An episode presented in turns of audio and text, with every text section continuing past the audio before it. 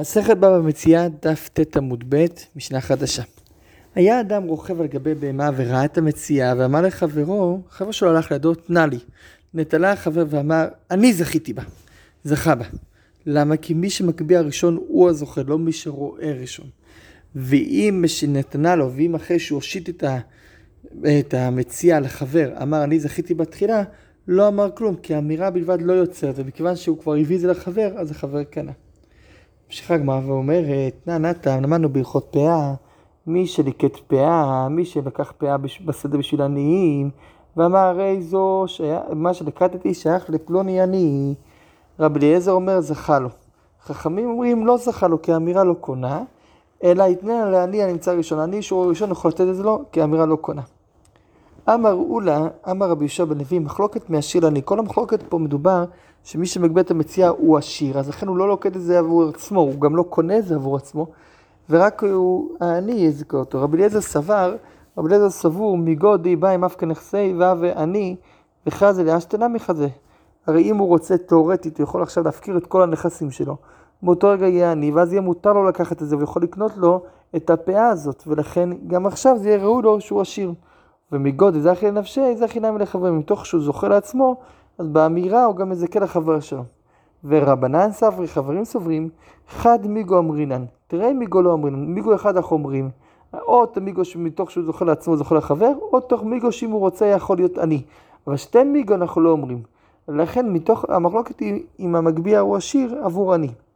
אבל מעני לעני, דברי הכל זכה לו. אם המלקט בעצמו עני, בוודאי יכול לזכות לעני, למה דבכל, דזכי לנפשי, החינם מן החברים. מתוך שהוא זוכה לעצמו, מזכה את החבר שלו, ופה יש רק מיגו אחד. אמר לרב נחמן לאולה, ולאים אמר, מעני לעני גם כן מחלוקת, אולי ש... מי אמר לך? אולי גם מעני לעני מחלוקת, שהרי מציאה. הכל כאן היא מציאה. הכוונה היא שלכולם יש זכות לקלוט את המציאה. ותנן, למדנו במשנה, היה רוכב על גבי בהמה, וראה את המציאה ואמר לחברו, תנה לי, נטלה ואמר אני זכיתי בה, זכה בה. זאת אומרת שהוא יכול לזכות, אפילו שהחבר הוא יכול לזכות. היא אמרת בשלמה, מי אני דני מחלוקת, מתניתי נמי כרבנני. תגיד שהמחלוקת היא גם מעני לעני, אז המשנה שלנו זה כמו רבנן, שרבנן אומרים גם מעני לעני, אפילו שיכול לזכות לעצמו, הוא לא מזוכה לחבר שלו, אפילו שיכול לזכות לעצמו. כי גם בעני המחלוקת מדובר, ולכן גם בעני לא יכול לזכות לעני אחר. אז אם כן, גם פה הוא לא זוכה למישהו אחר את המציאה, אפילו שהוא יגבה את זה עבור מישהו אחר. אלא היא אמרת בעשיר ואני מחלוקת, אבל מעני לעני דברי הכל זכה לו. אם תגיד שהם עשיר לעני מחלוקת, אבל מעני לעני, לפי כולם, הוא יכול לזכות לעני אחר. המאני, המשנה שלנו לא כרבנן ולא כרבי אליעזר, שלא יכול לזכות למישהו אחר. אמר להם מתניתין, מדובר במשהו אחר. דעה מתחילה. המגביה עצמה אומר לו, לא, אתה טועה, זה שהגבהתי, זה לא שהגבהתי את זה עבורך ואחרי זה החלטתי לזכות בה. מראש, כשהגבהתי אותה לא הקשבתי לך, מראש שהגבהתי את זה עבור עצמי, ולכן אני לא מזכה את זה לך. לא שאי אפשר לזכות, אפשר לזכות את זה לשני. אבל גם לפי חכמים, וגם לפי כולם, בשיטה שלנו מראש הוא מתכוון לזכות את זה רק עבור עצמו. ואת הגמרא חינם היא מסתבר, וככה גם מסתבר. דקתן לי סיפא, אם שנתנה לו אמר, אני זכיתי בתחילה, לא אמר כלום. תחילה, בסיפא למה לי? זאת אומרת, אם אתה אומר לו, אם שנתן אמר, אני זכיתי בתחילה, מה, למה צריך לעשות את המילה תחילה? פשיטא, ברור, אף אגב שלא אמר תחילה, כי תחילה כאמר, אלא לאו הקמה שלנו, כי רשע שמע אני זכיתי בתחילה. זה בא להגיד שגם ברשע מדובר במקרה של תחילה, מראש הוא לא התכוון לזכות לשני, הוא לא התכוון לזכות לעצמו. ואידך, ורב נחמן, רב נחמן שאומר שהכוונה היא פה גם מעני לעני, לא יכול לזכות את השני, אז למה כתוב תחילה? טען הספר לגלוי הרישא, הספר תחילה ורישא שלא אמר תחילה. הוא אומר להפך, אומר דווקא הספר מדובר שהוא זכה זה תחילה, והרישא מדובר שהוא לא אמר תחילה. רב נחמן ורב חיסדא דם היו, אבל למעשה, גם רב נחמן וגם רב חיסדא מסכימים ביחד, המגביה מציע לחברו, לא קנה חברו. מה הייתה? מה? אבי תופס בעל חוב במקום שחב לאחרים, והתופס לבעל חוב במקום שחב לאחרים, לא קנה.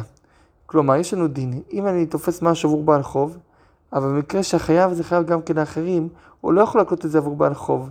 למה? כי כיוון שיש חובה עבור אחרים, הוא עכשיו מקפח את הזכות של הח... כל החברים, כל האחרים בשביל בעל חוב אחד. אז לכן לא יכול לתפוס אחד על חשבון האחרים. אותו דבר כאן, מציע בעצם שייך לכולם, אז הוא לא יכול לזכות את זה למישהו אחד, כשכולם יכולים לזכות בזה. אל הרב נחמן, הקשר רב נחמן לרב אל הרב נחמן. מציאת פועל לעצמו. כתוב שאם מצא פועל משהו, זה שייך לעצמו ולא לבעל הבית. במה דברים אמורים? בזמן שאמר לו בעל הבית, נקש היא מהיום, או הדור היא מהיום, ולכן הפועל אז עושה לעצמו. אבל אם אמר לו, עשה עמי מלאכה היום, מציאתו של בעל הבית הוא. למה?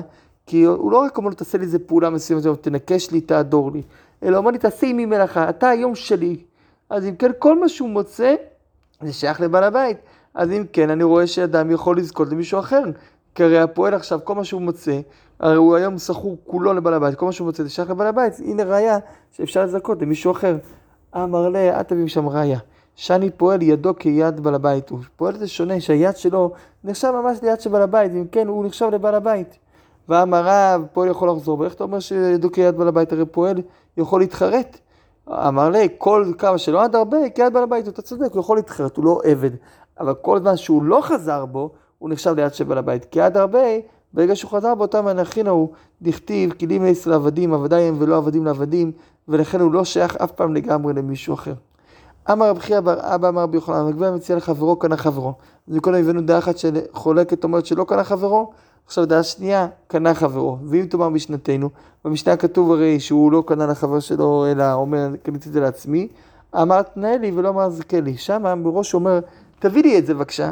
הוא לא אומר תזכה לי את זה, אבל אם הוא אומר תזכה לי והחשיב, אז באמת הוא היה מזכה את זה לשני. משנה חדשה. ראה מציאה ונפל עליה, אדם רואה עכשיו מציאה ונופל עליה כי הוא מתכוון לזכות בה. אבל הוא לא עושה את זה בדרך מדרכי הקניין. דרכי הקניין זה להגביה, להרים, הוא נופל על זה. ובא אחר והחזיק בה, זה שהחזיק בה זכה, ואפילו שהראשון נפל עליה הראשון. כי לא קונים מציאה, לא קונים דבר בנפילה, זה רק בהחזקה. אמר יש לקיש משום אבא כהן ברדלה, ארבע אמות של אדם קונות לו בכל מקום. תמיד, עכשיו אנחנו בגמרא כבר, יש לקיש אומר, תמיד שטח של ארבע אמות סביב האדם, זה נחשב כמו חצר שלו, וכל דבר הפקר זה שלו. מה הייתה? מה תקינו רבנן, תקנו חכמים, שלא עטו לאנצויה, שלא יבואו אנשים לריב. ולכן, אדם הגיע ארבע אמות זכה. אמר אביי, מוטיב רב חייא בר יוסף מדין פאה. אמר רב יוסף, מוטיב רב יעקב ברידי מנזקין. כלומר, מקשה רב חייא בר יוסף מפאה, ומקשה רב יעקב ברידי מנזקין. והגמרא מסבירה. אמר אביי, מוטיב רב חייא בר יוסף מדין פאה, כתוב בהלכות פאה, נדל אדם בקצת פאה וזרק על השער, כדי לקלוט את שער הפאה, אין לו כלום. נפל עליה, או פרס טליתו עליה, מעבירים אותו ממנו, מוציאים אותו. לא, זאת אומרת, הוא לא קנה את זה. וכן בעומר השכחה גם כן לא קונה אם הוא נופל על זה. והיא אמרת שארבע אמות שאדם קולות לו בכל מקום, אז אם הוא נופל עליה ודאי שזה ארבע אמות שלו. ניקנו לי, היה צריך להיות לו ארבע אמות ידי. אומרת הגמרא, אך במה עסקינן? באופן שלא אמר איקנו, הוא נפל על זה בלי להגיד קניתי. והוא לא גילה את הכוונה שלו, ולכן זה לא קונה, כי הוא לא עשה בו דרכי קניין, והוא נפל בלי לגלות את כוונתו. ואומרת הגמרא, ואי תקון רבנן, קונות כי לא אמר מאי אבי. אני לא מבין, גם אם הוא לא יגיד, מה זה משנה אמר או לא אמר. חכמים תקנו, ארבע מאות קונות, קנה. אומרת הגמרא, נפל דגלי דתי זה לפני הנכד דקנה, או בארבע מאות לא נכד דקנה, להפך. אם דווקא אם הוא היה מגיע ארבע מאות, הוא כן היה קונה. עכשיו שהוא נפל, אז הוא מראה, אני לא רוצה לקלוט את זה בארבע מאות כקניין חכמים. אני רוצה לקלוט את זה בקניין משלי בנפילה. ובנפילה אי אפשר לקנות. זו תשובה אחת. תשובה שנייה, רב פאפה אמר, כי תקינו לרבנן, כשחכמים תקנו ארבע אמות, זה בעלמא, בהפקר. אבל בשדה שבעל הבית לא תקנו לרבנן ארבע אמות. ואף אגב דזייך לרחמנה בגבה, זכה לרחמנה ללוחה בלנקוטי הפאה. למביא חצר לא זכה לרחמנה. תשובה יפה מאוד, אומר רב פאפה. פה, מתי ארבע אמות קונות? בהפקר. פה מדובר בפאה. מה זה פאה? זה צד של שדה של בן אדם, שזה שייך לו.